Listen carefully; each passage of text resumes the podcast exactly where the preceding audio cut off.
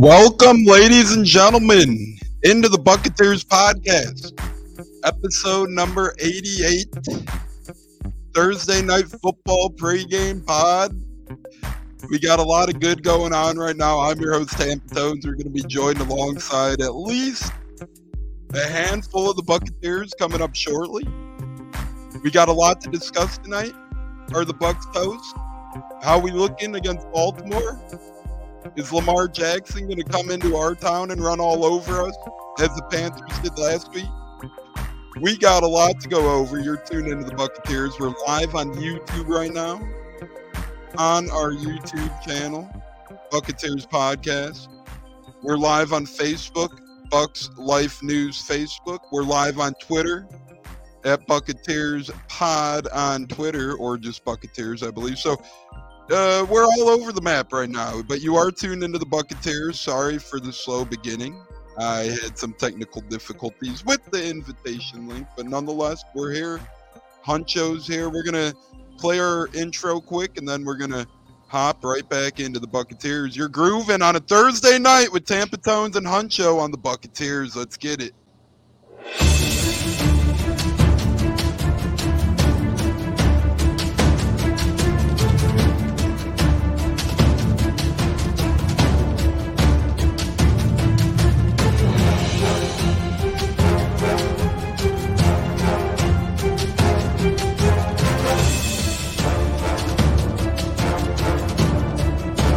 Game on Sunday, man. You, I know you're nervous for the Rams, but you got to be a little enthusiastic after being there. Bro, that, that game atmosphere was ridiculous. The energy, the electricity. That place was rocking. Anyone was there, and a lot of the a lot of the uh, Super Buck fans were there too. The Beat Buck. Tampa Tones. We are joined by Lee Goon tonight, uh, host of the Pat and Aaron Show of WDAE, uh, Pat Donovan. And it sounds like Stunna is bumbling a little bit. Going to put him on mute for a second until that gets a little clear. But we're joined by Pat It looks like Donovan. Stunna's hanging out with Cheech and Chong in a car with the windows up or something over there. it does look like you got a little. No, my my uh, camera's broke.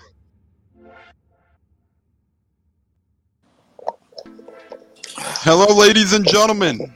Welcome back to the Bucketeers. Thanks for joining us this Thursday.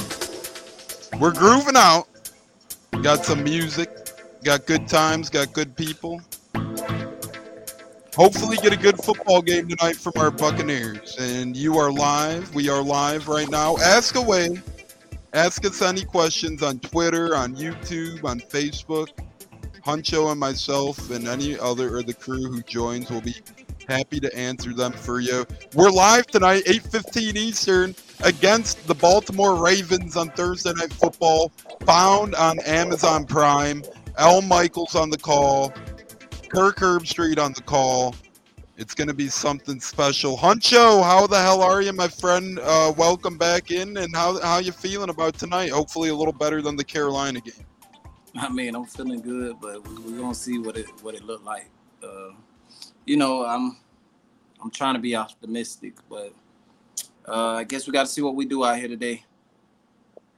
Yeah, it, we'll see what goes on. So we know that the Ravens are going to try and run the ball on us. That's their MO. You got Lamar Jackson out there who's always a great runner. The guy is probably the best running quarterback of all time, if not one of them up there already. You got, you know, you got to watch your running backs. They like to sprinkle him in. Uh, they like to rotate him in, in and out. You got a lot of fast wide receivers. DeSean Jackson is not active tonight, but Devin Duvernay is active on their depth chart. He's a return man, and he's a wide receiver who's quick. So, Huncho, I guess we'll start with this. Does Baltimore speed concern you, given that the Bucks lack depth on defense right now, particularly in the secondary? If a guy like Lamar Jackson gets past the initial front seven and say he continues on to the secondary, uh, do you find it troublesome, perhaps, that we might have trouble keeping up with them? Do you think they could rip off a lot of big gains tonight with the speedy offense with the likes of Lamar, Kenyon Drake, Devin Duvernay, and those guys? I definitely do uh, feel like that's a major problem. Uh, with this with this offense coming in, especially with Lamar Jackson. And as bad as we've been on a run defense as of late, it's a serious problem. Devin White whiffing on tackles. He's lead. Uh, he's at the bottom of the league. Uh, and uh, with linebacker with coverages and um, just missed tackles and over pursuing. So, I mean, we got to stop the run. We definitely got to stop the run. I mean, I don't know what game plan they drawed up or whatever they. It's a short week, so I don't know. I feel like Lamar is just a handful right now for this team. And uh, how do you feel about our offense? I guess we're kind of the opposite. We don't have many speedy guys, but you know we try and play methodical ball. We haven't seen it the past couple weeks. Do you think that changes tonight, or do you expect another stagnant performance by this I mean, offense? I will say this. Hopefully, we uh we get some points tonight. I mean, I seen that Julio is active tonight, so maybe that can uh open up the playbook a little more, and um hopefully that could get things going uh more with this uh offense. Uh Russell Gage is sideline, but hopefully Julio can put a little more on the field than him. And um hopefully uh Brady and the chemistry with the guys just turn on. If they turn it on, I mean, they could be great, but they have to turn it on and get on the same page. Far as our running game, I feel like we still, if he's forcing the run, run, run, run, run, it, we're gonna have a long night. I, I know Baltimore is prepared. I've seen some clips of uh, just some fronts that I, I, I didn't understand. Why would they run into those type of fronts? But it's another week, another game, another team. So we're gonna we're gonna see what, what they have in store. I agree. A lot of predictable stuff going on. Let's see if Byron changes that at all, and let's see if Tom Brady decides to perhaps audible a little bit more. Uh, you know, he could do that. He's allowed to do that. Let's see if he does do that. We got our number one Buccaneers fan and listener in the building, our friend Mike D in the house from Canada. Mike D. What's up, Mike? Thanks for joining Huncho and Tones this evening, my man, as we break down this big Thursday night football game. It's one of those games where it feels like it's a monumental swing for the season, in my opinion. If you lose this game, if you go to three and five, if you give teams like the Saints and the Panthers and the Falcons opportunities to beat bad teams like they, they're going to continue to play. I mean, hell, if we lose today and the Panthers win today, you know, they're tied with us for first. So th- that's that. And as Huncho alluded to, we are getting Julio back today, so hopefully that can stretch the field, that can open up Evans and Godwin underneath a little bit, perhaps. The thing with Julio is this he could still play. Uh, week one, he had that huge catch against Dallas. And right. obviously, it, it, depends on his availability, availability. But Huncho, when this guy plays, I think he could not complete that Antonio Brown type role, but help stretch the field a little bit like an Antonio Brown type role. What say you? I mean, I feel like Julio has still he's still athletic. He still has the tools to be a great wide receiver. I think it's more so the pounding and the physical side of uh, of him getting hit that that becomes a problem with the team and, and his health. Because as far as I've seen, he's still one of the fastest deep down the field threats. It's just him staying consistently healthy after taking a hard fall or getting hit pretty hard. It's going to scare me when I see him get hit tonight because I know he's so fragile at the point in his career that one false move or or the wrong turn and he might be done for the game. Eh, I agree with that and we're we're kind of sensing that with a couple of these veterans we signed, right? Akiem Hicks, we haven't right. seen him in a couple weeks. Russell Gage, I mean, he's played every game to this point, but he's been questionable every week, you know, and now he's out tonight finally. So uh, we were holding our breath with him. A guy like Kyle Rudolph, who's a little bit older, you know, he's been inactive a lot. One so. catch, one catch, and that's it. One catch. that's all he get for. I see from him every game he gets one catch, and that's that's about it. And uh, you know, at least let's make let's design that play up in the red zone for him, right? If if he's gonna get that catch, let's make him earn it. He is good at boxing out, but he can't really move anymore. So if you're gonna use his catch a game on his seven or eight yard pass over the middle, hell, do it in the red zone. Try and get him to score and see what happens. Uh, Mike says I'm really nervous for this game. Someone stop step up, make a difference, and play pissed off. I'll tell you who's to play pissed off tonight. Me, as an armchair quarterback, as I'm watching the damn game, Carolina, I felt sick to my stomach. I had a weird feeling during that whole game. I really felt like we were really always on thin ice in that game for whatever reason. Tonight, I have a totally different vibe. I'm ready to roll. I think we're going to play well tonight. I don't know if it will be enough to win, but I assure you the Tampa Bay Buccaneers will not play an embarrassing brand of football on Thursday Night Football, Amazon Prime. Tom Brady is tired of this shit. Tired of the guys like Antonio Brown touting his marriage. Tired of the guys like local ESPN people saying he should have retired. Kurt Warner saying he should have retired. Kurt Warner you should retire from doing whatever the hell you're doing, my friend, because Tom Brady at 45 still gets it done better than you did at any point in your career. Huncho, what say you on the vibes tonight? Are you nervous or are you no, actually point where you're pissed off? I mean, I actually have a pretty decent vibe. I'm just being realistic about it from what I've seen. I mean, I always have a pretty good vibe. I'm a Bucks fan, so I always go in thinking the best. But week after week, just going in and I've been let down and I don't see anything that's really been different.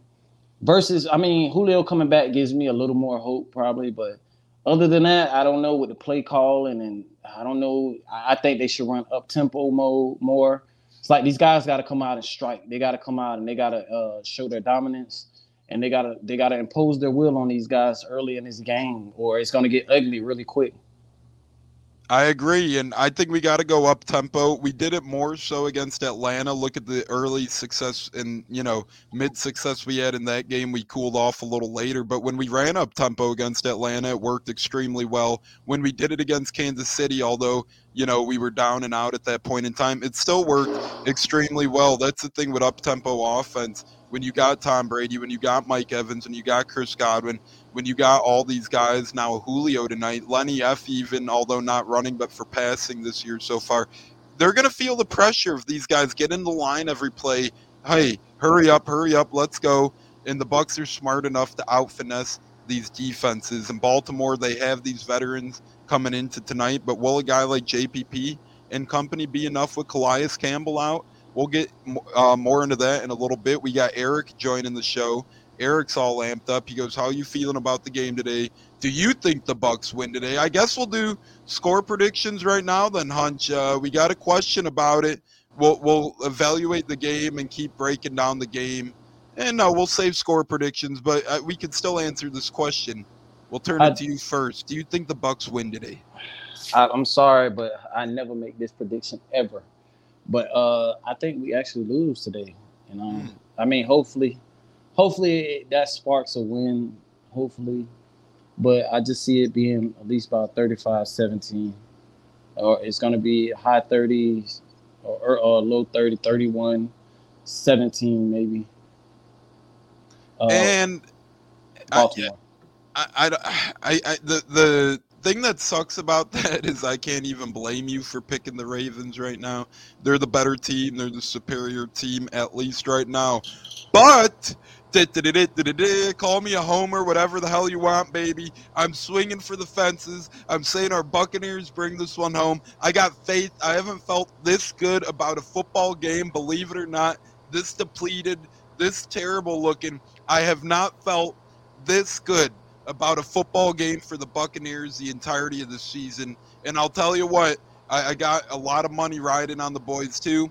These guys are going to come out tonight and play some good, stout football, ladies and gentlemen. Hate on it you want. Save this clip and try and tweet it at freezing cold takes in about four or five hours from now, if you so care to do. But damn it, I'm going out on a limb saying Bucks win this one by a touchdown. I'm going with Tampa Bay, Tampa Bay, whatever the hell you want to call these guys right now, the discombobulated Buccaneers. I'm going 30 to 23. And guess what? If we win 500, in the division lead by ourselves, and we have established wins over Dallas and Baltimore this year. That all of a sudden doesn't sound too bad, does it? No, not at all, man. And I, am with you on it. I'm with you. I, I hope to God I'm wrong. I really hope that I'm wrong, you know. And I um dance, dance the wheel. I hope I hope that I'm wrong, but you know, I, I really hope that you're right, and I, I really hope we can p- pull this off. But I'm just gonna be honest. Till I see more, till I see more from this team and, and this offense, and, and and a lot of key injuries on our on our uh, defense, it's gonna it's gonna be a tough battle. And Nick joins us. Dan Stance, the Julio. Thank you, buddy, for joining. Hunch, you don't know how much last week I really did want to pick the Panthers to win. I, I was this close to picking Carolina to beat us. I just felt sick to my stomach. I was pissed off on the pod. We were all pissed off on the pod last week. I just couldn't. I, I didn't think it was imaginable against you know pajamas walkers, Pat Donovan and Aaron Jacobson call them, and a backup head coach, and you're without McCaffrey, you're without Robbie Anderson. But what the Bucks proved to us that game was vulnerability.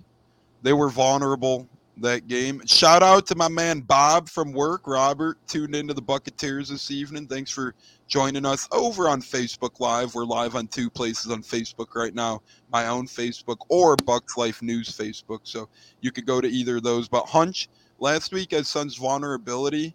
This week I sense blood in the water, my friend. I don't know why. I don't know what it is. I, I think so. And Erica is the question. I think Julio Jones is in, right? Yep. Huncho answered that already. Julio is in, and we're excited to watch him play tonight. Yeah, most definitely. I want to see what he can bring to the table. He's been out.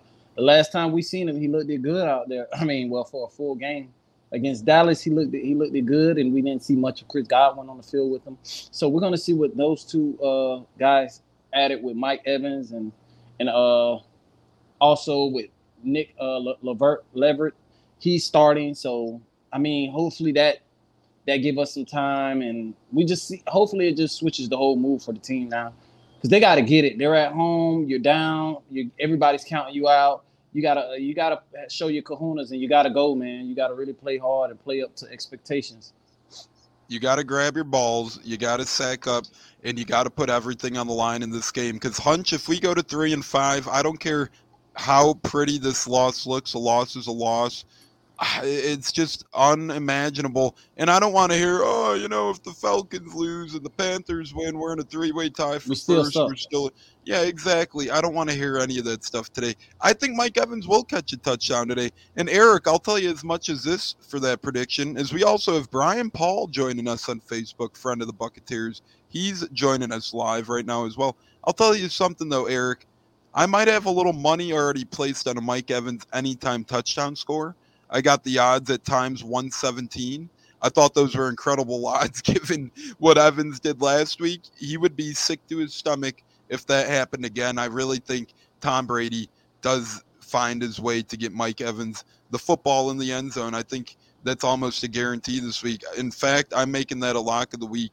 Take your money, take Mike Evans touchdown, book it, put your 50 on it, call it a day. Don't lose sleep at night. If it doesn't hit, don't come to my Twitter. I don't have 50 for you, but I, I, think it will hit. That should be free cheese. Hunch, we'll let you answer this one first again. Again from Eric. Thanks for uh, commenting heavy and often tonight, Eric. If, if Bucks, Bucks lose today, do we hit the panic button? Mm. I mean, I, I feel like the panic button is already kind of it's about as hit as much as it's going to go right now because uh, with this coaching staff, they, they're they are very much stubborn and they're not going to really fire anyone. I don't see Byron going anywhere anytime soon. Todd, he's not going to fire him. It'll have to be from upstairs where they put pressure on Todd for them to do so because uh, they have a real strong uh, relationship and friendship. And these are all, they were all brought in together from Bruce. So I don't see them actually, if they, we lose this game, with uh, them actually um, hitting a panic button because it's Lamar Jackson. I mean, next week with the Rams, more so you have you have that um, that worry right there with if you don't if you look like you're underperforming with all this talent on your team, then yes, I feel like they definitely should hit some type of button to, to make some changes around this this uh this organization because what it, what they're doing right now is is clearly not working and we look pathetic on offense and defense only can hold up uh, normally in the first half, second half, we, we just can't hold up and stop anything. And um, it's been they still hold teams to 20 and and I, I feel like that's enough for the offense to just go out there and keep those guys off the field and um, put up some damn points, man, and show some fight, man. You got to give the, you got to help the defense off. Three points are not going to win this game. Win you no games in the NFL. I don't care. So uh, I don't. I, if they the offense has to produce, even if the the defense plays lights out, the offense has to produce. And that's the thing. Offense has to produce. We have a couple good comments coming up quick from Bob, Mike, and the guys alluding to those type of things too. I don't think we necessarily hit the absolute panic button if we lose a close one, uh, you know, nail biter, a hard fought loss. I think if we look terrible tonight, ugh, eh, eh, you might say it's time to hit the panic button. If we lose a third bad game in a row, if we look bad tonight, it might be that time. I'm tired of hearing Gronk's name. He's done. He's retired. Bucks fans move on. Gronk has moved on. Mike, I think a lot of Bucks fans, for whatever reason, are holding out the hope that they could lure back Gronk. And the only hope that they have of doing that is if Brady does it himself, is if Brady goes out of his way to do it himself. I'm in agreement with you, though. I think the man's done. It's already October 27th, and we haven't heard a sniff from the guy. The only likely week it could happen is either this week during the mini bye or when the actual bye comes into effect. That's the only possible way Gronk comes to the Bucks again. That's the only way we see Gronk again. I don't think it happens. Don't get me wrong. I do not think it happens. Is Dylan Satch and Joey yeah. are, are, tuned in as well? But uh Huncho, what say you? Do you think we see Grandpa Gronk again? Uh, I honestly think Gronk is done, man. Gronk, he he's been he's been hanging out. He's been he's been living his life. He he's not. He doesn't look like he's ready to go back for, to football anytime soon. I don't care if we were doing good right now or whatever. I don't think Gronk will be in the mood to come back and help us. If that was the case, I think he would have been back by now. As terrible as this team is looking, uh, I think he's done. I don't see him coming back. Maybe not even for the playoffs. I don't just see it. Yeah, and if we get any game of Gronk, one game, two games, whatever we get a Gronk, which we probably won't at this point, as Huncho and I have both said, it'd be a blessing. I think that ship sailed whatever the hell happened with him and his nice looking lady this off season, hey, that's not on me. I'm not going to convince that. However, we got the real stallion in the other corner, Tom Brady, saying, I don't care about you, Gisele. We're going to go out there and play football. And that's my man right there. So, uh, tale of two stories there. One's listening to the lady, one's not. What's that old saying? Happy wife, happy life. Well, Brady he's still got an incredible life. We'll see if he makes it happier with winning tonight against Baltimore. You know, a guy like Brady loves winning football games. We got Mike saying 28 24 Bucks. I love it, Mike. Me and you are on the Bucks tonight.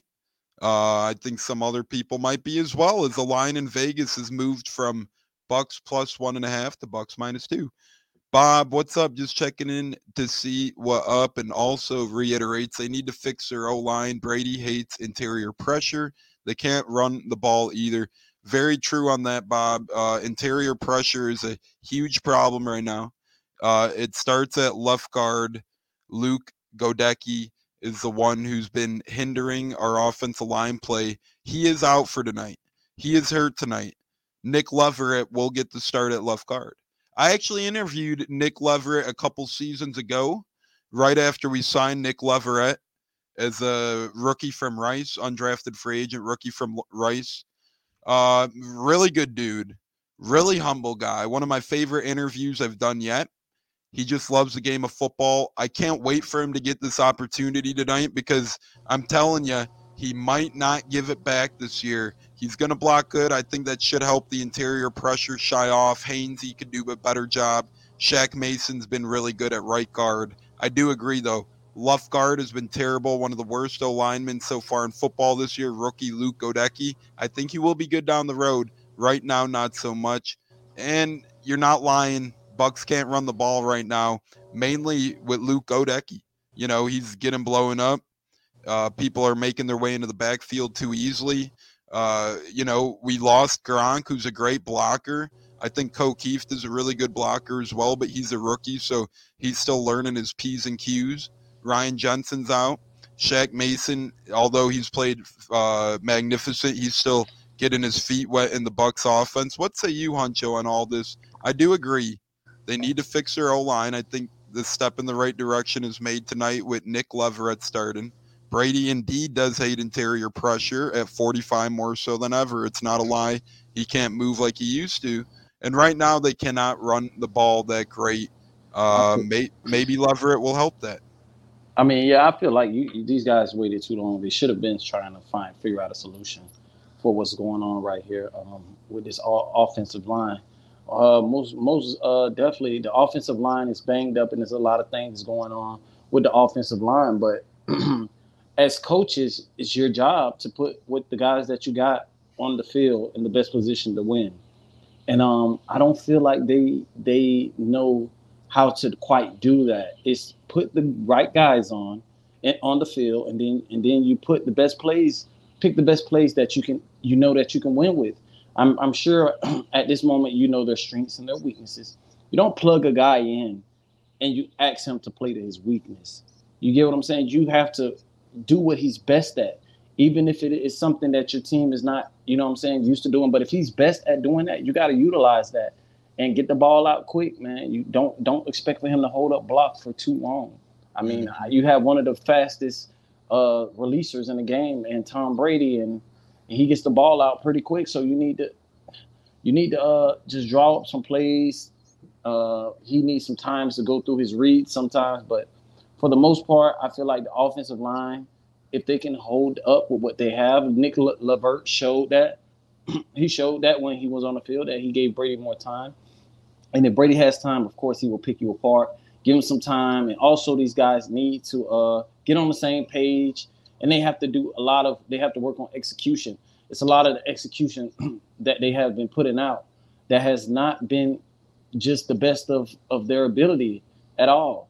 And I feel like once they start to uh, get give their 110% effort and um, not just playing just okay, then we'll see a lot of a better O line and we'll see a better Brady and you know and and, and so on and so on. But th- that's where it all starts up up front, especially when you have uh, Brady not a mobile quarterback. When you have a guy like that, you have to uh, have very good protection up front. And we got a lot of comments and questions poured in for Huncho and myself on this 88th episode of the Bucketeers pregame pod for Thursday night football. It's a beautiful thing. Eric says how Bucks can handle Lamar Jackson today. They could use Devin White as a point of spy for him. I think Devin White is going to have to follow him around. I think you were going to use a little bit of Winfield for that, but the concussion obviously hinders Antoine Winfield, and he's out for today. So I think you're going to see a lot of Devin White uh, trying to spy Lamar Jackson, and Devin White could step up today. He has the opportunity to step up today. Huncho, what say you on Devin White and Devin uh, White. Our, our game plan on Lamar Jackson? Devin White definitely has to step up. He's he's a major key. I've never I, I didn't see a QB spy yet this this year, uh, but they definitely have to because this guy when he if he gets a, a, a inch or a little t- a foot he can take that for 50 yards, man. The guy is so phenomenal why when he's running the ball. These guys got to definitely be ready to uh, come to play, and they got to for sure tackle him, and um, they got to stay in their lanes. Devin White has have a, has an issue with over pursuing, and and it, it, hurts us. Last week they, they we got a big run out of that because he over pursued. Then he tried to arm tackle, and with these guys in the league, you can't. You got to be a for sure tackler and um the way that he's been playing it, has been piss poor. And he and he talks a lot and he's not been back he hasn't been backing it up. So he has to bring his play to where his mouth is. And um he got to play big man. Tonight is a big game. And for us to win devin white has to play big. Him and Lavonte both have to play big. Speaking of big, Mike says football is a game of emotion, passion. I got to see something tonight. I'm in agreement with this, Huncho. I think that Definitely. fits right along with the thing you're kind of saying about Devin White. Big passion, big heart, big mouth, but we got to see it tonight, right? Right, correct. We got to see. Uh, we got to see him uh, put that mouth to work on the field, man. Because you, you got you got to bring all that talking. You got to you got to back it up, man. At some point, it seems like they get their ass kicked, and everybody on the field is happy uh, and just not getting pissed off about it. I don't want Brady to only want him to be the only one that's pissed off that we get in our ass kicked. I want the whole team to feel that, and they got to play with some fight and some dog. Your back is against the wall. Either you're gonna, or either you're gonna bite, or you're gonna bark. And, and, and it's time for you to, to suit up and, and, and go to work. Y'all have y'all have more than enough talent to even win this game still. I, I, I I'm still not gonna count them all the way out for this year, but because at any given moment they can click it on and cut it on, and it'll be hard for them to turn it off. When they're on the page, him, Godwin, Evans, and uh, Julio, I feel like it's gonna be very hard to stop those three guys. And if Lenny can can focus and read the holes correctly, he can play much better. I'm I'm to the point where Lenny needs to just doesn't need to start off the game. I like Rachaad White and what he's showing us. I know Todd Bowles came and said that they're pretty much doing the same things and on certain plays. Uh, they have better blocking, so the run becomes better. But if that's the case, I I, I just seen more from from Rachaad White at this point, where you got to go with the guy that's giving us the hot hand and and more yardage at this point, and he's a better catcher than uh, Lenny. Uh, you know what I'm saying? Uh, and Lenny also has been doing this shoulder block thing when he's he's blocking guys with just his shoulder, and and, and guys are just whiffing over him and getting to Tom Brady. You know what I'm saying? And I'm pretty sure other teams have picked up on this because I have. You understand? And that's not enough. That you gotta you gotta block those guys when you go out for those screens or you know what I'm saying when you're doing pass protection. You know, and, and it's just a lot of things, and he needs to get himself together, and um, just hopefully we have a bounce back game. Yeah, I, I agree. Got to get himself together. again, tons of questions coming in here. They're pouring in. We appreciate all you guys. Tune into the Bucketeers right now. We're live on Twitter. We're live on YouTube. We're live in two Facebook destinations, my own Facebook or Bucks Life News Facebook. Shout out to our partners over there at Bucks Life News. Great people, great news, great coverage of your Tampa Bay Buccaneers 24 7. Uh, I agree on the Lenny F thing, though. He's got to pick it up. So does Devin White. Both those guys got to do big talk, bit. big talk, little play. I, I agree. Huncho, Eric asked, will Byron Leftwich be fired? I don't think so this year. I mean, in the off season we could change, but personally, we don't really see in season firings from the Bucks. And at the end of the day, let's remember who's going to take over. Clyde Christensen, who people wanted, ran out of town a while ago. Bruce Arians sure as hell ain't going to take over after how he ended, and Byron's his buddy, so he's not going to endorse a Byron move.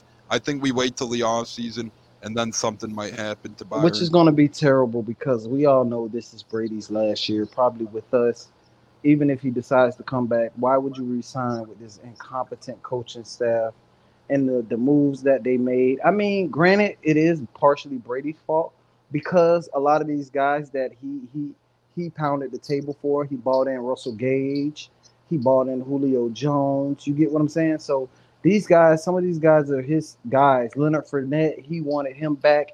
He called him and stopped him from going over there with New England. Um, he, he said that numerous times to bring him back down here. And um, these guys are they have they're underperforming right now, or they're not even on the field performing. You understand what I'm saying? So uh, it's it's just hard. He has to take some of the blame also, but it's health and injuries. Anybody can get injured any at any given time. But when you're on the field and playing, you got to be playing. Russell Gage, him and Brady still not on the same page. Last week I seen him stop and instead of running all the way through and catching the ball and you get the first down there. Like, come on, man. Well, what are we paying you ten million dollars a year for? You get what I'm saying? Like, these, certain things that shouldn't be happening in games that should be fixed in practice is not showing. You get what I'm saying? And that's and that's bothering to me because the coaching staff is supposed to have these guys ready to go. I just feel like when we had Bruce Arians uh, on the team and he leading the ship, he uh, he had an accountability chart and I don't know if they still have that, but when these guys played like shit, he'll put them on the accountability board. And then you'll see as time goes on, those players start producing better. I don't know what's what their motto is and what are they doing behind the scenes, but whatever they're doing, it just seems like it's not enough for us to go out and play hard and play discipline and win football games. And, and when you have a team with this much talent on it is no way in hell this team should be three and four, looking at a three and five uh, record.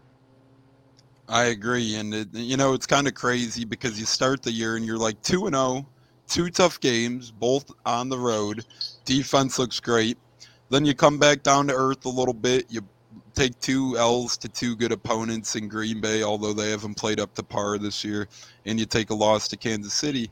Then you turn around, you beat Atlanta for the division lead, and you're back on top of the world, although that game got too close for comfort. Exactly. Then you lay two goose eggs in a row. And part of that is because of special teams, in my opinion, with Keith Armstrong. And Mike has a comment special teams punt coverage. Special teams punt coverage has not been ideal. Uh, you know, I think our kickoff coverage has been pretty damn good, to be honest, but um, punt coverage could improve a lot. And one factor with that, it's been a revolving door of guys that have been gunners on the special teams punt coverage this year, Mike. We've seen Scotty Miller, we've seen Kaylon Geiger, we've seen Perriman, we've seen so many different gunners in that role so far. And I think they're just uh, not well coached there with Keith Armstrong. We've seen since 2020 now, really, since Keith Armstrong came here, or 2019 he came here, I'm sorry. We really have not been a special teams juggernaut. And if we have, it's not thanks to him. It's thanks to guys like Ryan Succop who are making field goals and whatnot. Huncho, what's it you on our special teams? Special teams. I just want to say start start off with, with the uh, returner that we have, the return game. I don't know what's what do we envision our punt returner, kick returner to to look like, but I'm not fond of the smaller guys taking the uh, doing the kick returns and punt returns because as you can see, Jaelon Darden is a sideline guy. He's a sideline guy. He does not run to to get contact for the extra yards or anything like that. He runs to go out of bounds. And it seems like this team doesn't do kick return and punt return to uh, run back the ball. They seem like they do it just to get yards and um, just enough yards, not to fumble. And um, that's it. And I feel like that's a weak mindset to have. Every time you touch that ball, your mindset is supposed to be taken to the house. I don't understand why you got a guy, Jaelon Darden, probably about 150, 60, 70 pounds, who knows, he's so small. He doesn't. He's he's actually running from contact. When you see holes right there, he can't break contact. If one guys are tackling him with one arm and just you know they, they just compound him when he catches the ball. And he, it, I don't I don't understand. Also the running out of the end zone when you know you're not going to get to the 25 yard line I don't understand why they continue to do that, and they're not coaching these guys to let the ball go in the end zone. That it's just a few things that uh, that bother me on special teams, and uh, they've been playing like real shit this year. With I seen a lot of teams almost run it back, and uh, it's just hopefully we've been saved because we have fast players. You know what I'm saying with with good speed yep. to catch the catch the guys from um, scoring a touchdown. But other than that, I have not seen no dominant special teams on this uh, on this on this roster for years, and it's mm-hmm. always been like that for years. I don't know what they always bring different guys in and try different things. We never could figure it out on special teams, and it's really showing this year. It, it sure is, and we got a ton of comments here, so we're gonna keep going through them quickly here. We got whew, a lot, double digits, I'll say, coming in from all great members of Bucks fans Bucketeers podcast peeps. Huncho and I are doing our best to answer them to our truthful, honest opinions and to the best of our capabilities. So again, these are Huncho and I's opinions. It's not like they're end all be all, but the Bucketeers usually has pretty good feelings on things. So Eric says trades are coming mostly. I don't no. believe anything big. No. Um, you know, I, I wouldn't say the word mostly. I don't think it's a guarantee we even mm-hmm. make a move at this point myself. I mean, no. what, you know, Huncho, what really are you going to trade for at the end of the Nothing. day? Nothing. I mean, if Robert Quinn got signed for a, four, for a fourth round pick, uh, what's the other guy that, uh, uh, Kadarius Toney went to, um, well, the like Chiefs a, today. To the Chiefs today. And we know Andy Reid is going to utilize this guy, and he's going to be a star over there like this team has they're very I don't know what's stubborn I don't know what's going on.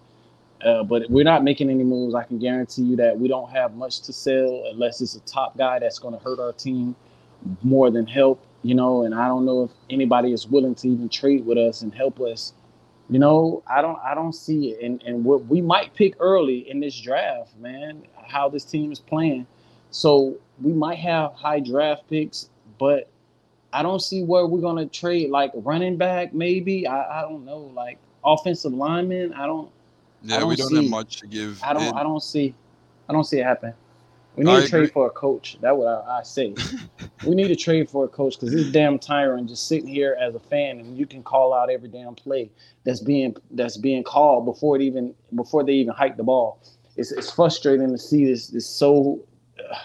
It's just so obvious what we're doing, and it's no. Uh, I don't feel like it's no edginess, or they're not they're not using the players coming up with anything, man.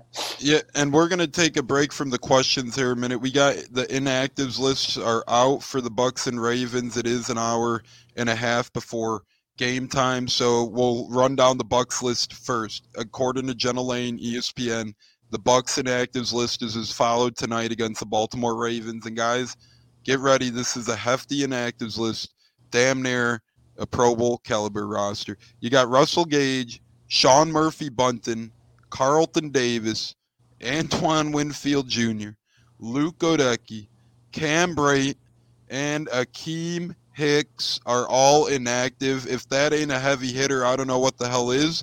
Elevated from the practice squad. My man JJ Russell, baby. Let's go. Linebacker sir. from Memphis gave me his gloves after the Colts Bucks game. Looked me dead in the eye, pointed to him. He came up to me, tossed me his gloves. Number 51. Look for that guy to go crazy tonight, Huncho. Any words on the Bucks inactives list or JJ Russell or Don Gardner, cornerback, who are getting the call?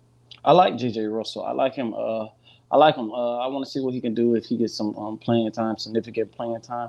Uh, yeah. Uh, on that list, uh, the one that hurts the most to me is definitely uh, Antoine Winfield Jr. Yeah, he he's he's just a playmaker, a baller for sure, tackler. You know, and he has his mistakes that he's he's made playing this new position. But for the most part, he, he's he's dynamic and he can play, and he he's he's a gritty player and he doesn't make too many mistakes. And I, I'll take him, and then I, I'll.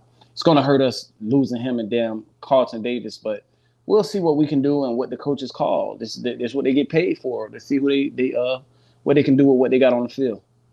And the Ravens inactive list tonight ain't no walk in the park either. And th- this is eye opening because, a- as you heard me say, the list based on who Jenna Laine reported was inactive. Julio Jones is now officially suiting up and playing tonight. He's officially active for the Bucks. That's 100% official, as he's not on the inactive list. Now you look at the Ravens side of the football. Things get a little more interesting because you had Rashod Bateman, their number one wide receiver, and you had Mark Andrews, one of the best, if not the best tight end behind Travis Kelce in all of football. They were hemming and hawing towards playing tonight, questionable all week. Well, here's the Ravens inactives list. This will answer your question. This is Jamison Hensley on Twitter, ESPN reporter for Baltimore, says Calais Campbell, huge inactive tonight for the Baltimore Ravens. He's out with an illness. That's incredible. That's Mhm. great news for the Bucks. Probably uh, one of the better, uh, besides Lamar Jackson, that might be the most important guy on that Ravens team. So that's a Mhm. huge loss right there for them. Josh Bynes, linebacker, inactive. Cornerback Jalyn Armour-Davis, inactive. Running back Mike Davis, aka waste of money at this point in his career, inactive. Guard Ben Cleveland is inactive, and wide receiver Ty Tylan Wallace is inactive. So that goes to tell me Rashod Bateman and Mark Andrews, as Pops pointed out, shout out Pops, uh, they're probably going to play tonight. Andrews Definitely. so we got to do anything we can to prepare for them. Let's run through these comments and keep going. Bucks by a million says my brother. Let's I hope. like that mindset, Joe. Yeah, I don't know how we'll get to a million. Maybe uh, you know, a, an error on the scoring screen or something like that. But we can't even score a point against Carolina. But uh, what we're gonna score tonight, I got faith. Dylan Satch, old college buddy, how we doing, Dylan? Thanks for tuning in tonight. Really appreciate you, my man. What's up, Tones? Good contest, my guy. Maybe my content, but we do got a contest going uh, sometime soon. Thank you for bringing that up. Not the right time to do it, so we're gonna wait till after Bucks win. Uh, Luke Goedeke autographed mini helmet, if I could get it out. Rookie left guard, been struggling this year, but you could win this on the Bucketeers. This could be yours, amongst other mini helmets with our logo on it, and so much more giveaways coming in the near future after our next win. Be on the lookout when we win tonight. After we win, go to the Bucketeers on Twitter. You'll be in line for a giveaway. Not going to share how you could win it yet. This could be yours. Other mini helmets could be yours as well. A lot of good stuff coming out of tonight's game when we secure that victory. And we got the questions pouring in. Leo Montavo is joined in on Facebook now. My friend from work, Leo, thanks so much for tuning into the Bucketeers this evening, my man. We appreciate all the viewership we get. Eric says, hope coaching change move if lose today or tr- no. Eric, I'm sorry. Todd Bowles ain't going anywhere. we, we we didn't even We all hope so, buddy, but it's not happening. yeah, we we, we didn't even fire Dirk Koetter mid-season. You know what I'm saying? So, um, eh, Huncho, we've had worse to combat before, and you know we'll we'll double your question. A, the firing of the head coach, and B, Patrick says this: Bucks still have a lot to play for. Hope to see some life from this team today. I think we will. What say you first on the coaching comment? Second on the life from this team comment.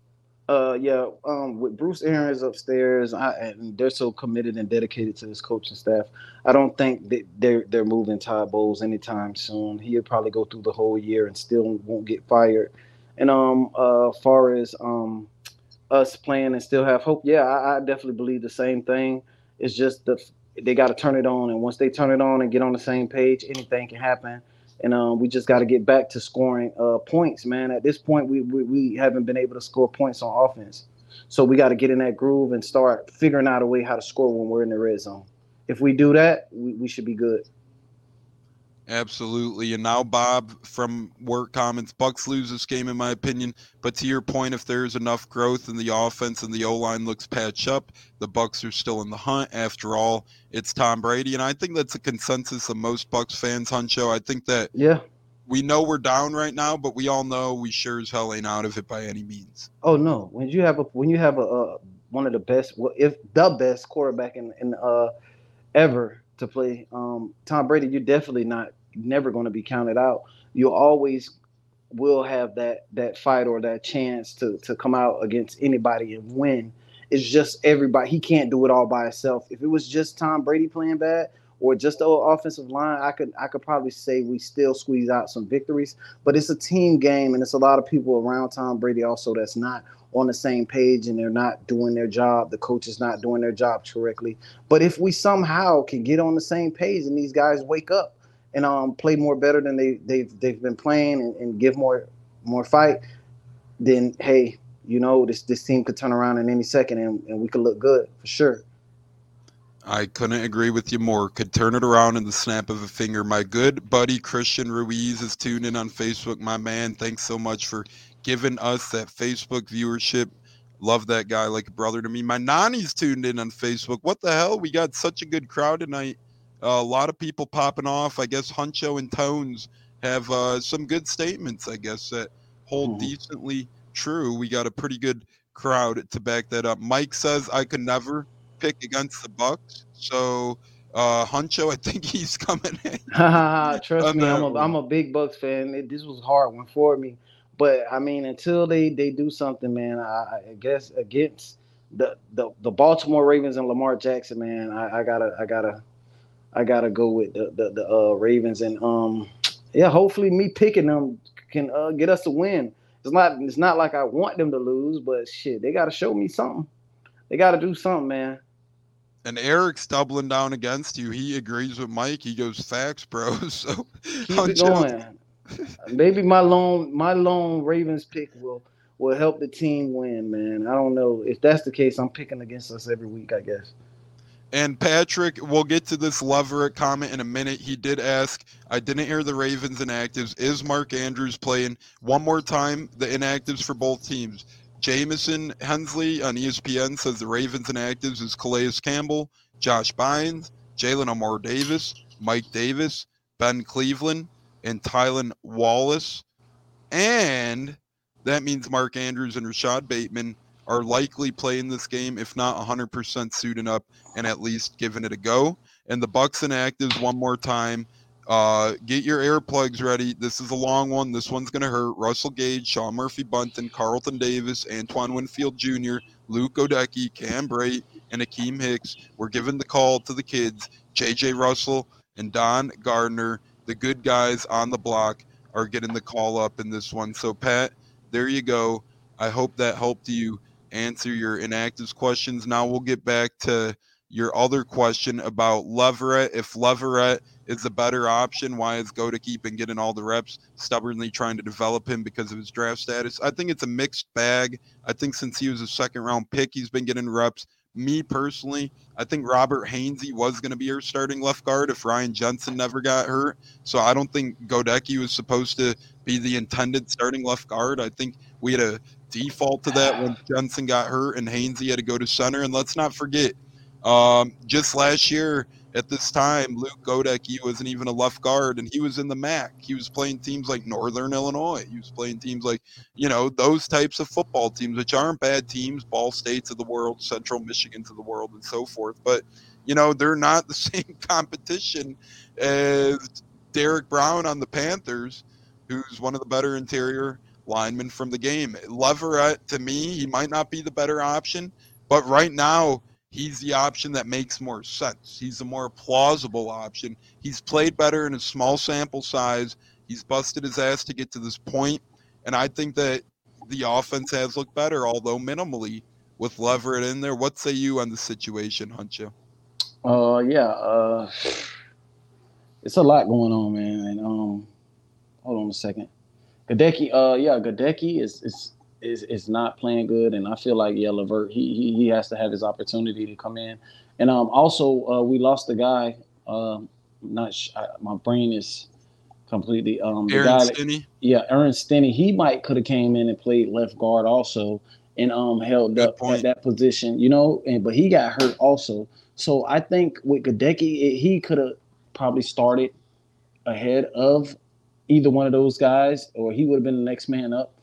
But being that he's injured, we, we got to go with Lavert. And um, ho, ho, ho- it doesn't hurt to see. You know, we got to see what we got. And guy can play like shit all week in practice. You never know. He might just be a gamer, and he might can turn it on in in the game. You never know. But we got to put him out there for some reps and see.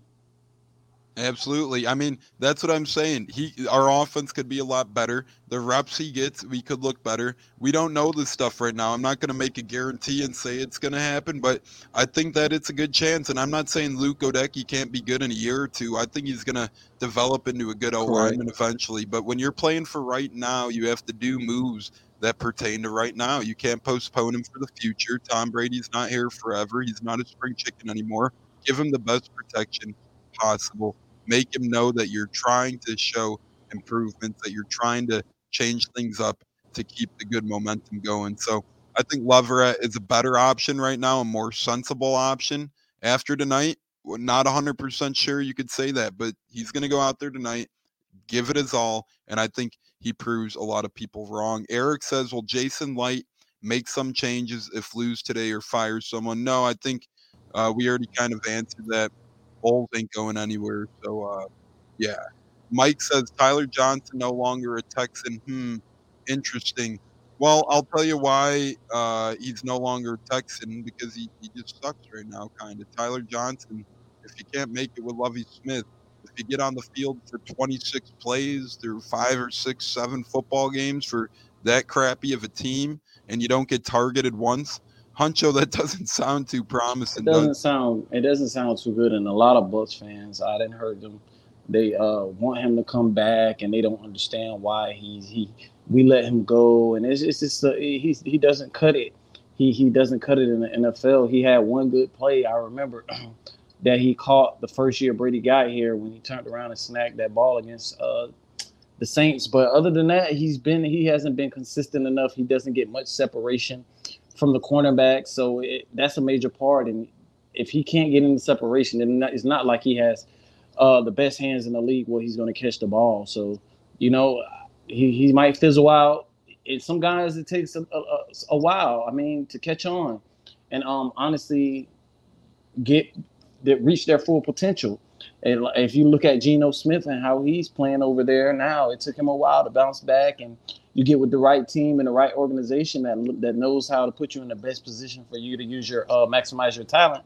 Then you get uh, you get good production out there on the field. As far as you can see with Geno and the um, Seahawks, people had the Seahawks written off. They were like, "Oh, Geno Smith, they don't have any quarterback," and you see who clearly won that trade now. And um, I mean, right now Geno looks unstoppable, and I just hopefully T- Tyler gets the uh, gets it together and find a place where he can settle down and um, finally get it together. But right now, he's having a hard time transitioning and, and, and being successful in the NFL as a starting wide receiver.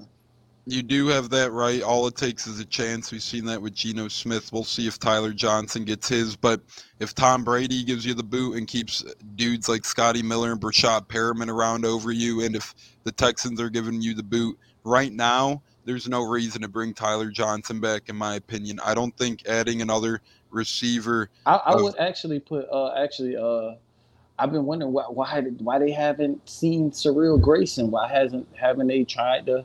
You know, he's another dynamic. He's a speedy guy. He, he has a little more size on him.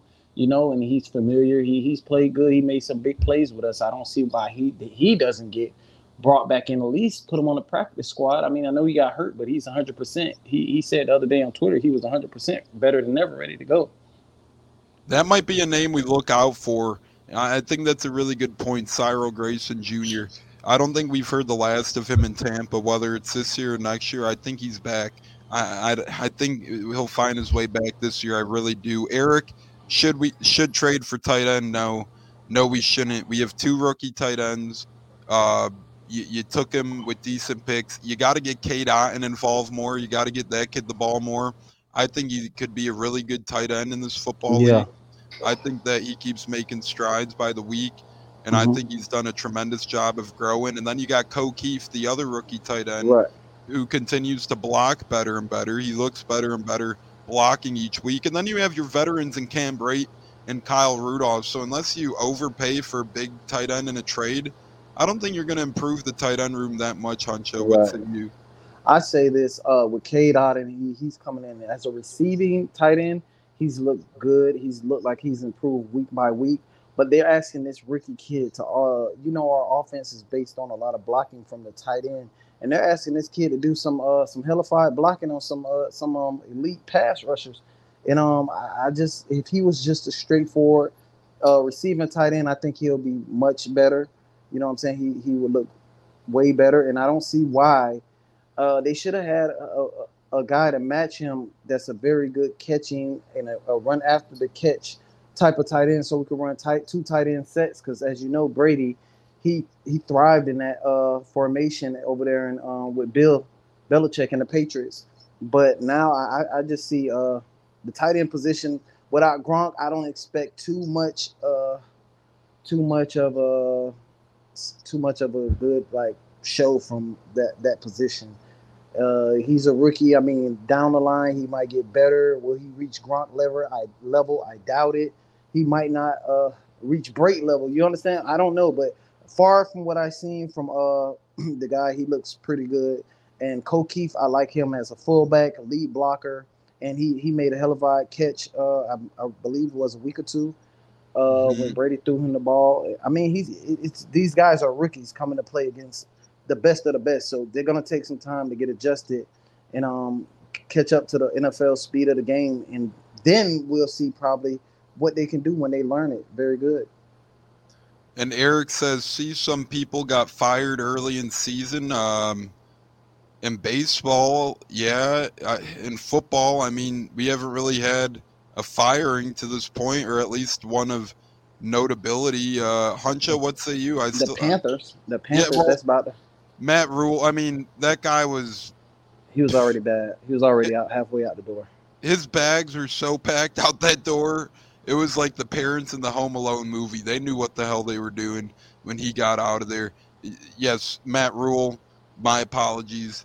The big one, the obvious one, but that one was so obviously going to happen at some point during this year. Right. And you know, you got guys like McCarthy, who was a possibility, but now he's coaching his butt off. Um, Right. And Frank Reich and the Colts, I think, uh, you know, they're going to let him at least finish out the year. They're not playing the worst football ever. Yeah, it's so Matt Ryan. You know. I don't, I, I don't know. I don't think we let go of anyone, Huncho, uh, in the coach and staff. That kind of goes with this one too. Mike says Todd Bowles on the hot seat. I think he's on the hot seat for uh, the future, but not for this year. What say you, Huncho? Uh, I mean, it's first year, couple games in. I don't think. Of course, you got Brady. You got all this talent. I, I feel like he's on the hot seat, But will they do anything about it right away? I don't see it happening. They're too committed to these guys, and they did bring them a Super Bowl a couple of years ago. So they're kind of invested in these guys, and they don't want to just dump them off because of one bad, you know what I'm saying, one bad year um, like this. I, I feel like they're they're going to hang on to them and, and, and at least until the off season and make some adjustments. I agree with that. You got to hang on to Bowles at least this year and make some adjustments in the offseason if need be. I mean, this is a guy who's had success with the Jets with a lot worse talent on the team. Um, almost took them to the playoffs in an 11 and 5 win season.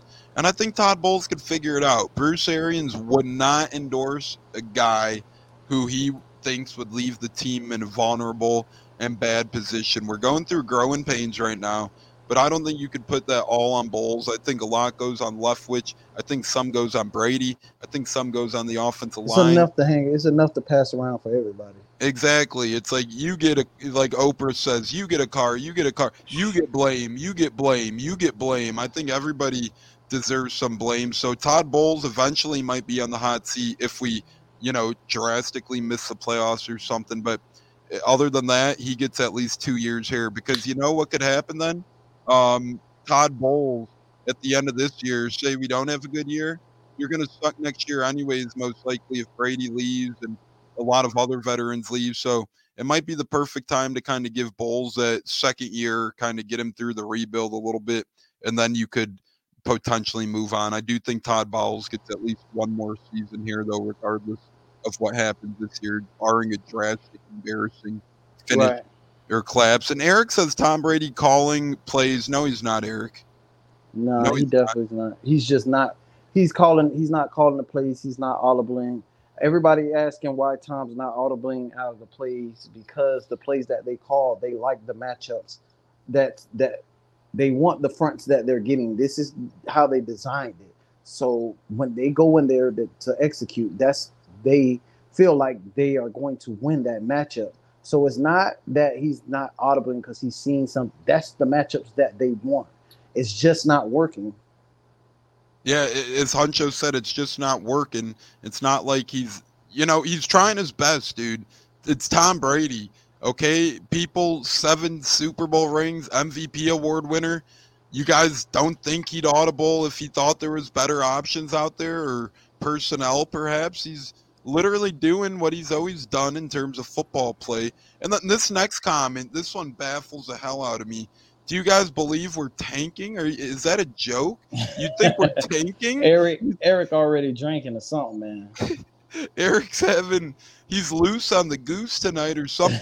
Eric, tanking is not when you have Tom Brady, when you bring in uh, Julio Jones and you bring in Russell Gage and you bring in Akiem Hicks when you know you do all the Kyle Nah, Rudolph and you know when Far when- from tanking. We're far from tanking. far from tanking. We're We just suck right now, bro. We just suck. I can't believe that's even a thought. The Bucks tanking. Tom Brady. Tom Brady would never tank. If, if he was one in fourteen and threw eighty interceptions on the year, he still wouldn't tank.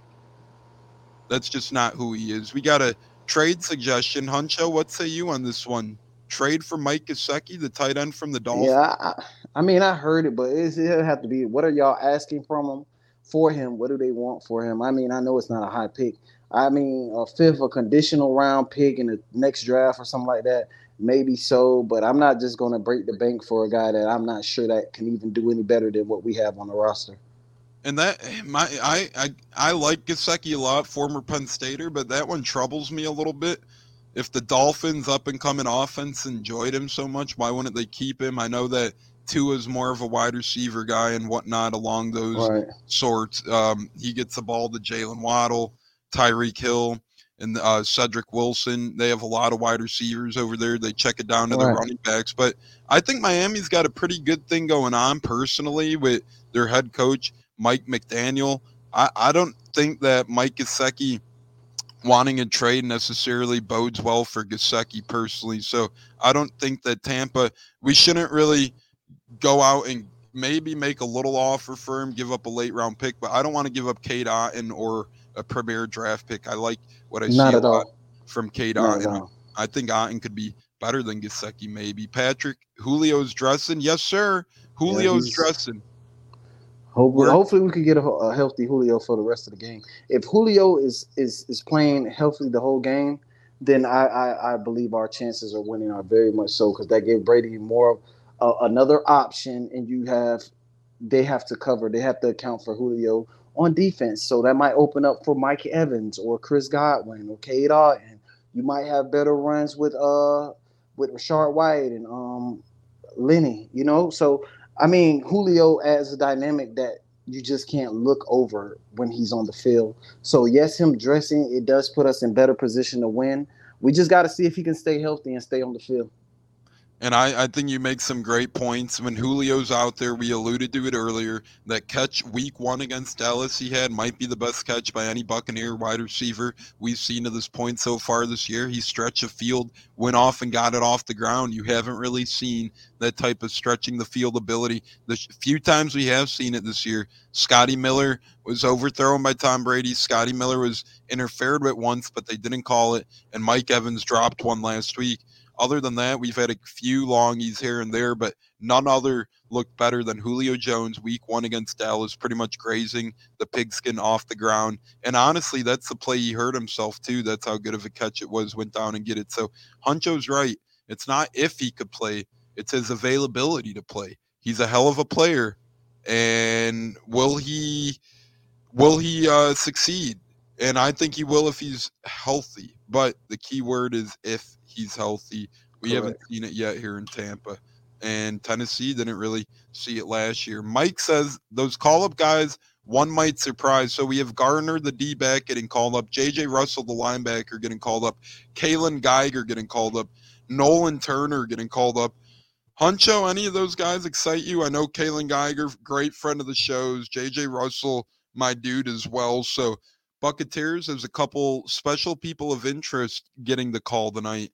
How excited are you? Hopefully, a guy like Geiger gets his opportunity soon enough in terms of pass catching. He plays special teams, but I'd like to see him on offense outside of victory Yeah. formation.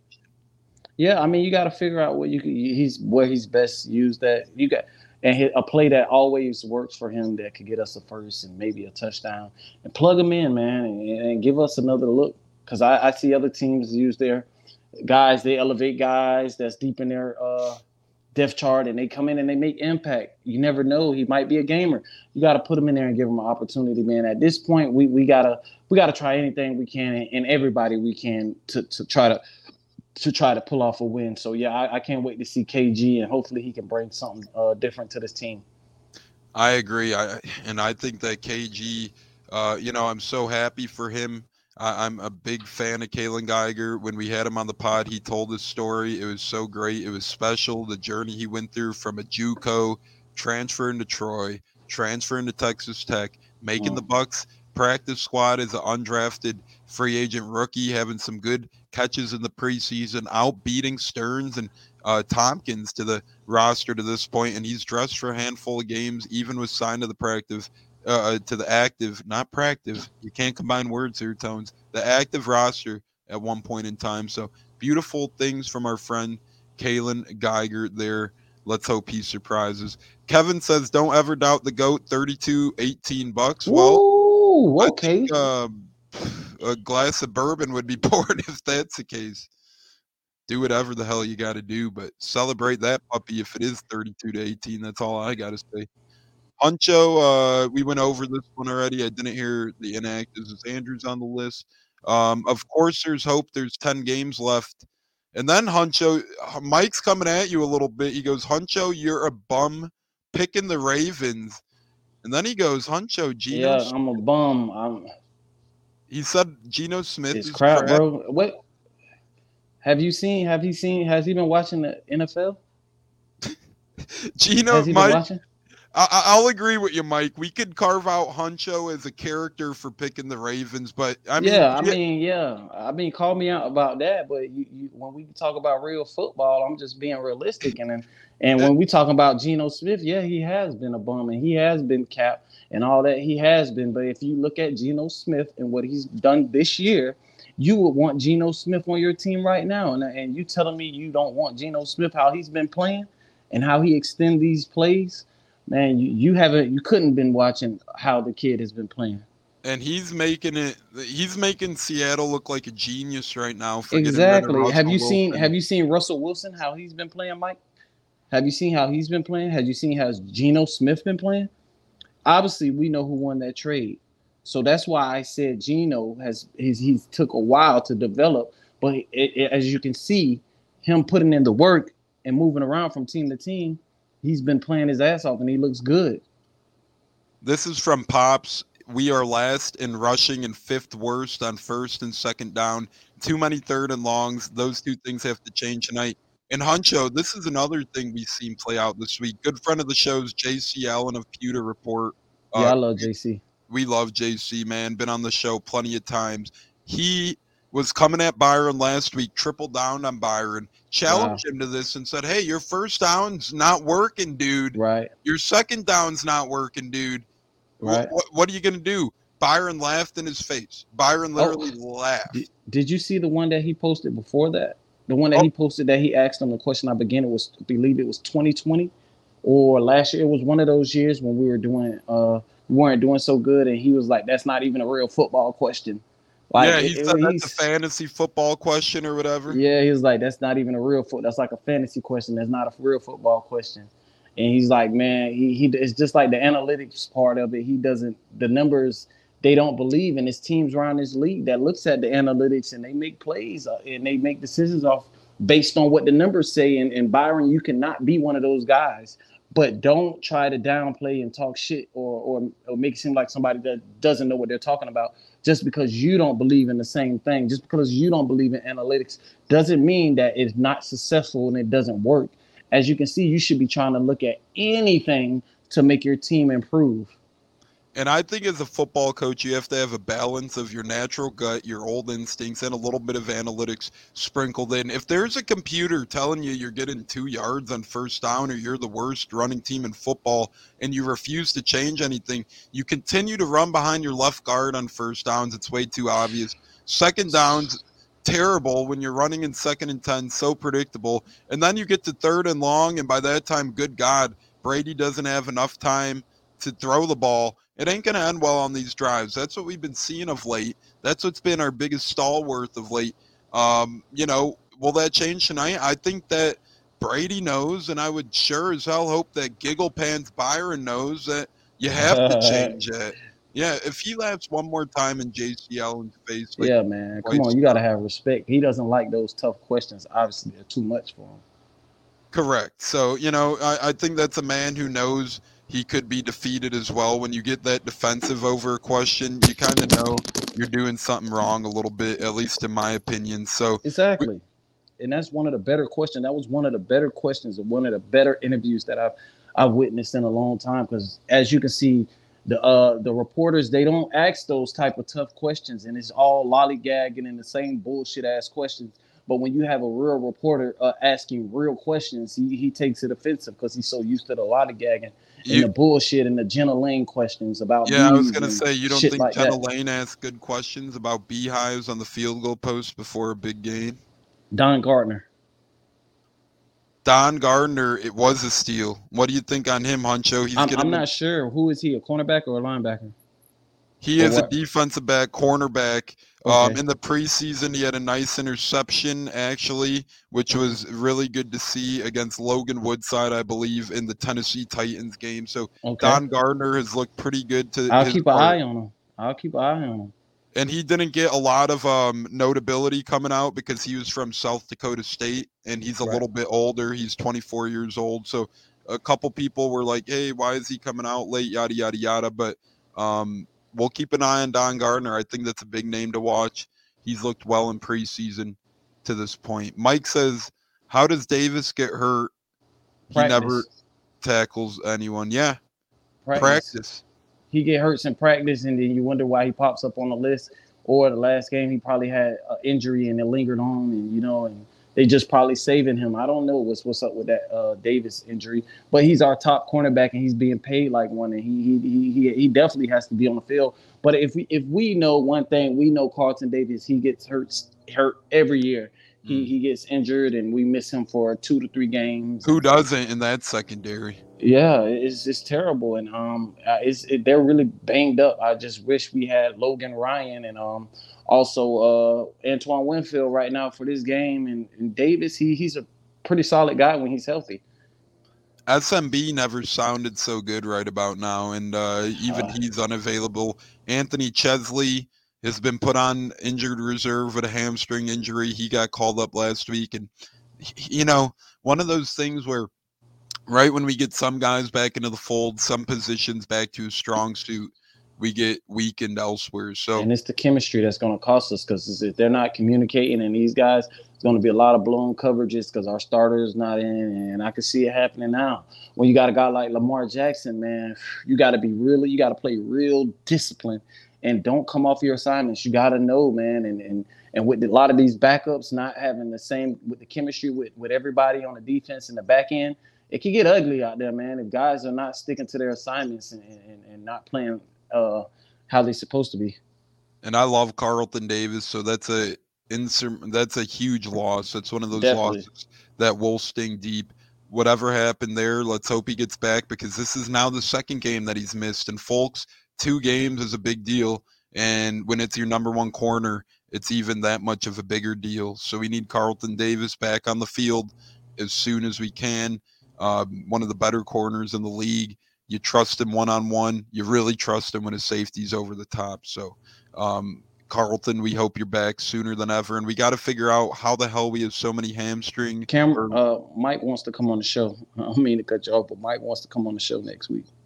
Hey, Mike, next week, if you know you want a segment, maybe we'll incorporate that a fan a week segment for about 10 minutes or You know, just calls. someone- Yeah, we could look into a call line and couple other things. We're getting a lot of great comments. Tonight was boasting with comments, so maybe uh you know, maybe maybe we could get a phone. Mike could call in and uh you know, join us or you know, we'll see what happens, but either way we might get a Mike appearance next week and I think he's shaking your hand here, Huncho. He goes, with all due respect, I have my opinion, you have your opinion, and yes, I have seen Geno. Oh, have he's in Canada. Okay, you did say he's in Canada. He said, "Well, they do have TVs in Canada." So I personally lean with Huncho on the Geno thing. I think You he's played look, good. bro. I think he's played good football this year. I, you know, I know what Mike's saying as well. Uh, he hasn't played great in his career, and at times, like last week, he hasn't been the greatest. But overall, his total body of work in Seattle this year, He's been, it's been pretty impressive. bro. It's been pretty damn been impressive. good. I hope y'all got TVs over there. I mean, sheesh, they got TVs everywhere. So I hope y'all will have TVs in Canada. K Man, Kevin says this will be the turnaround game tonight. Huncho, that'd be great, wouldn't it? Yeah, that'd be awesome. Even with my bad pick or my take or whatever, if I just hope that I, I'm not saying I want you guys to understand. I'm not saying that I want the Bucks to lose. What I am saying is that how they've been playing, I don't expect them to win. I'm not putting all my eggs in the basket for them to win tonight. That can soften the blow for me. I mean, everybody's entitled to their own opinion, correct? I want them to win, but I'm also being honest and I'm being real from what I've seen and, and the play and the play call, and Those guys have not done enough to show me that they're going to go in the game and beat the Baltimore Ravens. And they got to start up front with stopping Lamar Jackson. And I, if you if you feel like it's just hey he ha ha ha, we played the Panthers last week, who was a one and four team, and they beat our ass. Week before that, we played a Pittsburgh team that was what one and one and what what they they had the same similar record. Yeah, They- They, they, were The one Panther were, was time. worse than the Pitt, uh, Pittsburgh, and we lost to them. So I'm gonna have to be honest and I'm gonna have to be real about the situation because I love my Bucks more than anybody else. Trust me. But I'm just taking a sit, taking a step back and just trying to approach it a different way. Hey, and honesty is a great thing. You're not the first or the last Bucketeers co-host to pick against the Bucks. Cats has before. Of Uh, course, got to be honest. yeah, sometimes you got to be honest, and uh, I might be the only one who's never picked against him, but you know that could be stupidity because look at the times we did lose. The last couple weeks we lost. I was really close to picking Carolina last week. I couldn't stomach myself to do it. I was just sick to my stomach heading into that game. I feel a lot better about tonight's for whatever reason. I'm not sure. We're more banged up than ever and uh, way tougher opponent. But sometimes when your back's up against the ball, you got to make lemonade out of lemons. So we'll see what happens. Pop says the Ravens are 25th in pass defense, 262 yards per game. Have to throw on first down tonight. Yeah, you, you would like to throw it on first down tonight. You would like to pops. you would like to establish that with Tom Brady. You would like to hit a Godwin or Evans over the middle, as Huncho says. Good shit, pops. I agree with you, Huncho. Uh, don't you think that's a good idea? Man, yes, we got to look at the numbers. Like, like you know what I'm saying. Byron laughs at the numbers, but as you can see, these numbers you got to attack, attack their weak spots, and that's what's going to help us win these type of games. If you just, if you don't attack the spots where they're hurt and where they're weak at, then what are you doing? You're going at their strong spots, and why would you want to do that? You got to hit a team where they're hurt. Exactly how they play against us. They they use the run against us because they know we we they know we we no longer are the number one rush defense in the league. So why wouldn't you just gear up to try to run against us, man? I agree with that. I think you got to pass. I mean, sprinkle in the run. I'd like to come out passing, and then you run a little bit, and the next thing you know, the play action works that much Exactly. better. A lot Brady- of people. Go on. Hunch. A lot of people always say this: the run sets up the pass, play action, whatever it sets up the pass. But as you can see in this day day and age in NFL football, the pass sets up the run also. You, you get what I'm saying? You get where I'm going mm-hmm. with it. So you got to switch it up, man. First down runs, I guarantee. First, first, we're gonna probably come out running the ball. As I mean, it's predictable, and and everybody knows this. If we know this, the people that get paid millions of dollars know this, and they and, and, and until we can uh, do other things to uh, get some on first downs, then hey, we're gonna be fucked. Yeah, and that's just putting it the right way, the only way that we know to put it. If we don't change our first down games, we're going to be screwed, and things need to change. And tonight's the Exactly. right way to change them. It's a Thursday night game on short weeks rest. You never know what happens in these type of games. Why not change things up a little You bit? You got to look at it like this, Tomes. First down, negative yards. Mhm. Second down, pass incomplete. Like, come on, now you're in third and long. You get what I'm saying? It, it doesn't. It doesn't. You got to set up where you, even if you reach a third down, make it third and manageable. You don't want these long thirds and tens and no. You gotta. You gotta at least make them the, the short, short and the uh, first down as much as possible. And the run on first play is negative. If you have another negative play, then you're just fucked. You get what I'm saying? Absolutely. It's one of those things where when you run on first down and it turns negative and then you don't get production on second down, you might as well punt on that third down the way we've been trying to convert third downs anyways, at least everything underneath, guys running yard Exactly. Sideline. yard short of the yard markers, sideline out out routes for five yards when you need to do more. So um, that has to change for sure. You guys are tuned into the Bucketeers. We got about five to ten minutes left of tonight's show, so get your questions in, get your comments in. We got the game to watch ourselves. We know Huncho has to be places. I got to be places. Um, it's a big game tonight, fellas and ladies, ladies and gentlemen. One of those things you can catch an instant replay tomorrow on Spotify, Apple, and Google Podcast, or right after the show. If you're one of those people who, hey, I watch a game on mute, I want to listen to analysis, look us up on YouTube or Facebook or Twitter. You'll be able to watch us right after the show ends on replay, right there. Or right now, if you're just tuning in and you go, what have I missed to this point? Feel free to go to Twitter and rewind, or Facebook and rewind, or YouTube and rewind, and all that good stuff. But a couple more questions here on the Bucketeers, then we'll make our big thing walk off and close out. As Wade wants to know, what do you guys think if we could sign Jonathan Jones, cornerback? I believe he's from the Patriots. He's rated number one cornerback. He fast. He is a good corner, but next year we have our own to take care of. And to me, Huncho, that's Jamel Dean. I do not want Exactly. to lose Jamel Dean next year.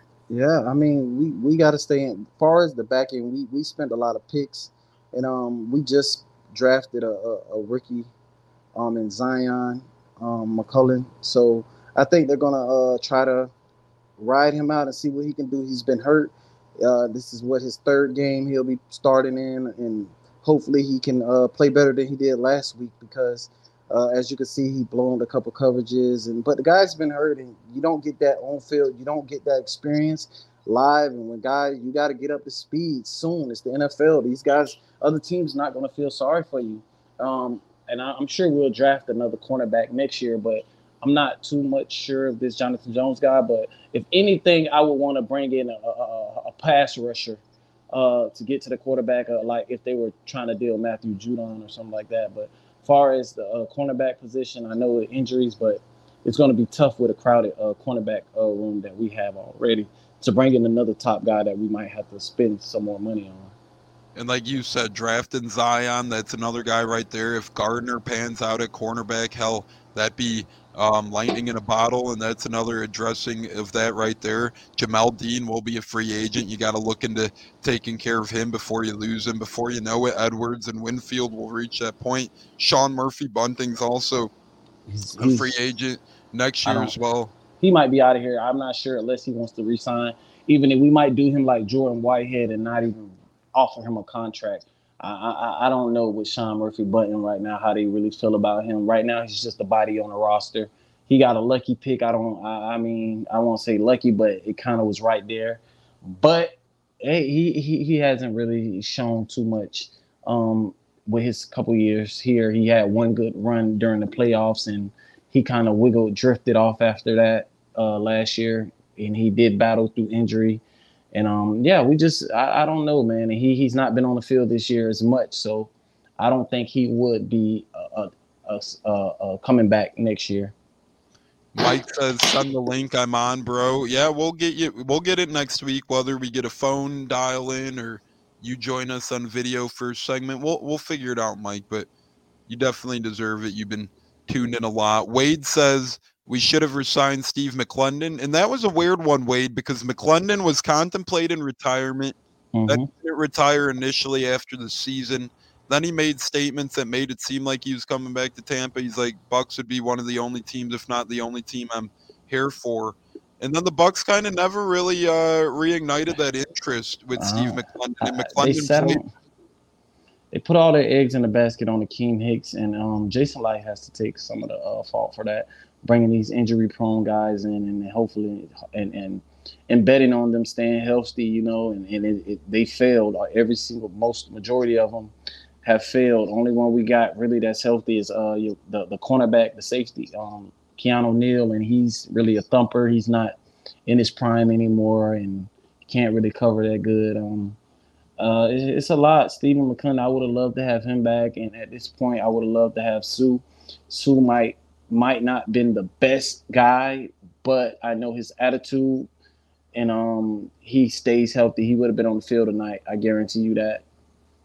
And he was a great guy on the field, but um you know, or off the field. I mean, on the field, he was a great player. You know, brought that mentality to him, solid. that toughness. Solid guy all around. Off the field, really good dude on the field, people could say what they want, but I do miss the Suhs and the McLendons of the world, those big veterans who brought a lot to the table, who beefed up this interior.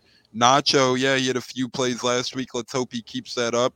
Um, he hasn't played as much as I'd like to see him play. Hopefully he does, but we'll see what happens. And uh, yeah, one. Go ahead, Hunch. Uh, one thing, oh, while we're on the defensive line, I want to bring up uh, Vita Vea has been very disappointing this year. Uh, I seen something that Sap queued up, um, and he's he's doing this thing when he's kneeling down on one knee, and and before the play he's kneeling down on one knee, and, and right before the play starts he's on one knee, and then you're not set, you're not ready when the play goes, and he he didn't trust in Joe Tryon to coming over and, and making the tackle. So he over pursued. The, the guy cut back and went straight through Vita's hole and he got a big yard. He ran the ball all the way to like the 15 or 20 yard line. So I mean Vita, he he definitely is disappointing me this year. He's not playing as big and, and physical as he usually plays. And um it's not double teaming. He's not getting double teamed on every play. It's one on ones that he's not winning also.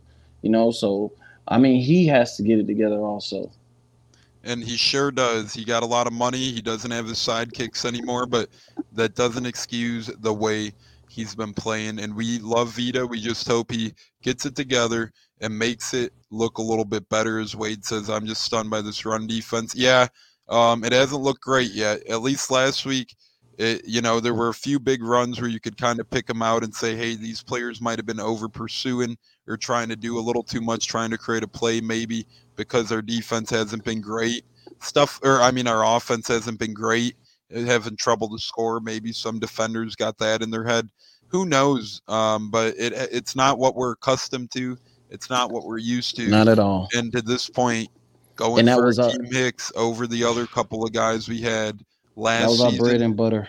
has not been great. And yeah, it, it's been our bread and butter since 2018 or 2019, number one or at least the top five stuff in the run. And then this year, we can't Forcing seem. teams. Yep, it's Forcing teams to throw. I'm sorry about that, Thomas. Yeah, we're forcing teams to throw, and and and, and it made it one dimensional, and that that helped us out a lot. And and now it seems like now that they can run, you can't make teams one dimensional when they don't know what to do. I I couldn't agree more. Um, you know, it's just one of those things frustrating all around. Playing not the best of brand of football right now. Run defense, running game, both looked down. Both things looked up last year. So kind of just frustrating, Huncho. But it's Thursday night. It's already 6:45. We're about half an hour away from the game. So let's let the folks hit the real pregame shows while we make our way out of here and give our one big thing or walk off for Player Thursday watch out. night football. Bucks Ravens. Player to watch out for. Yep. Um, Player to watch out for as well. Player to watch out for, and one big thing or walk off for tonight's game, brother. Uh, definitely. Um, play player to watch out for is definitely Lamar Jackson. Uh, got to contain that guy. That's my. That's where it starts at, and that's where it finishes at. Lamar Jackson. Uh, that's the player to really watch out for and um contain him. And um, I'm gonna walk off and say this. Definitely not a bum.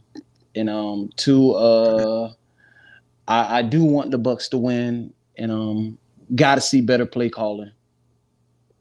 I agree. Got to see better play calling. Huncho definitely wants the Bucks to win. Just didn't pick them, but that'll happen sometimes. My player to look out for tonight, Mike Evans. I think he bounces back after last week, after he dropped that big one, after he dropped that touchdown that would have gave us the lead. I think he bounces back, has at least one touchdown tonight, hundred yards or so, has himself a big game. My one big thing or walk off is look for adjustments. If there's not adjustments tonight on the coaching level and the player level, that's a big concern because we're getting to the point of you know third game in a row of looking bad then. We need to see adjustments tonight. We need to play some crisp clean hard fought football not get our doors knocked off and go out there and compete in front of the world on amazon prime. Huncho any last words before we hop out of here and enjoy the game my friend Um, go Bucks, and um, uh, hopefully we could get this win.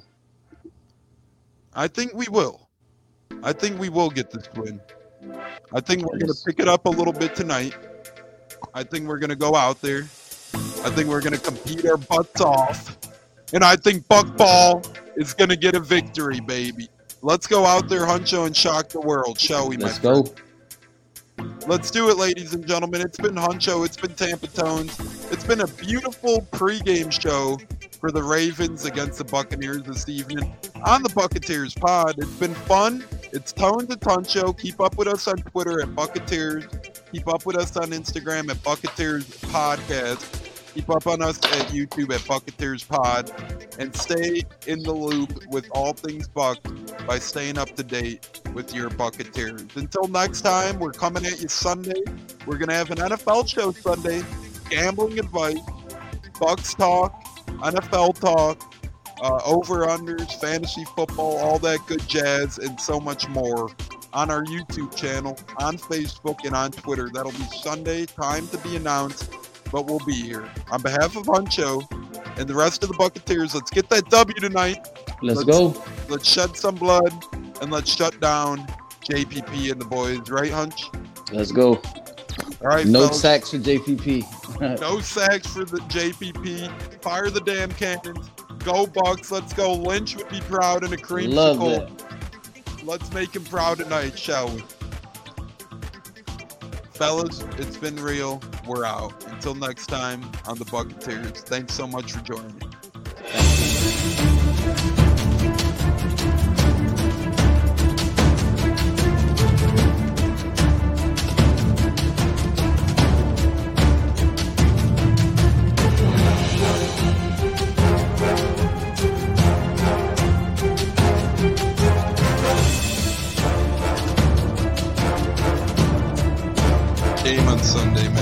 I know you're nervous. for the Rams, but you got to be a little enthusiastic after being there. Bro, that, that game atmosphere was ridiculous. The energy, the electricity. That place was rocking. Anyone was there, and a lot of the a lot of the uh, Super Buck fans were there too. The, the Buck. Tampa Tones. We are joined by Lee Goon tonight, uh, host of the Pat and Aaron Show of WDAE. Uh, Pat Donovan.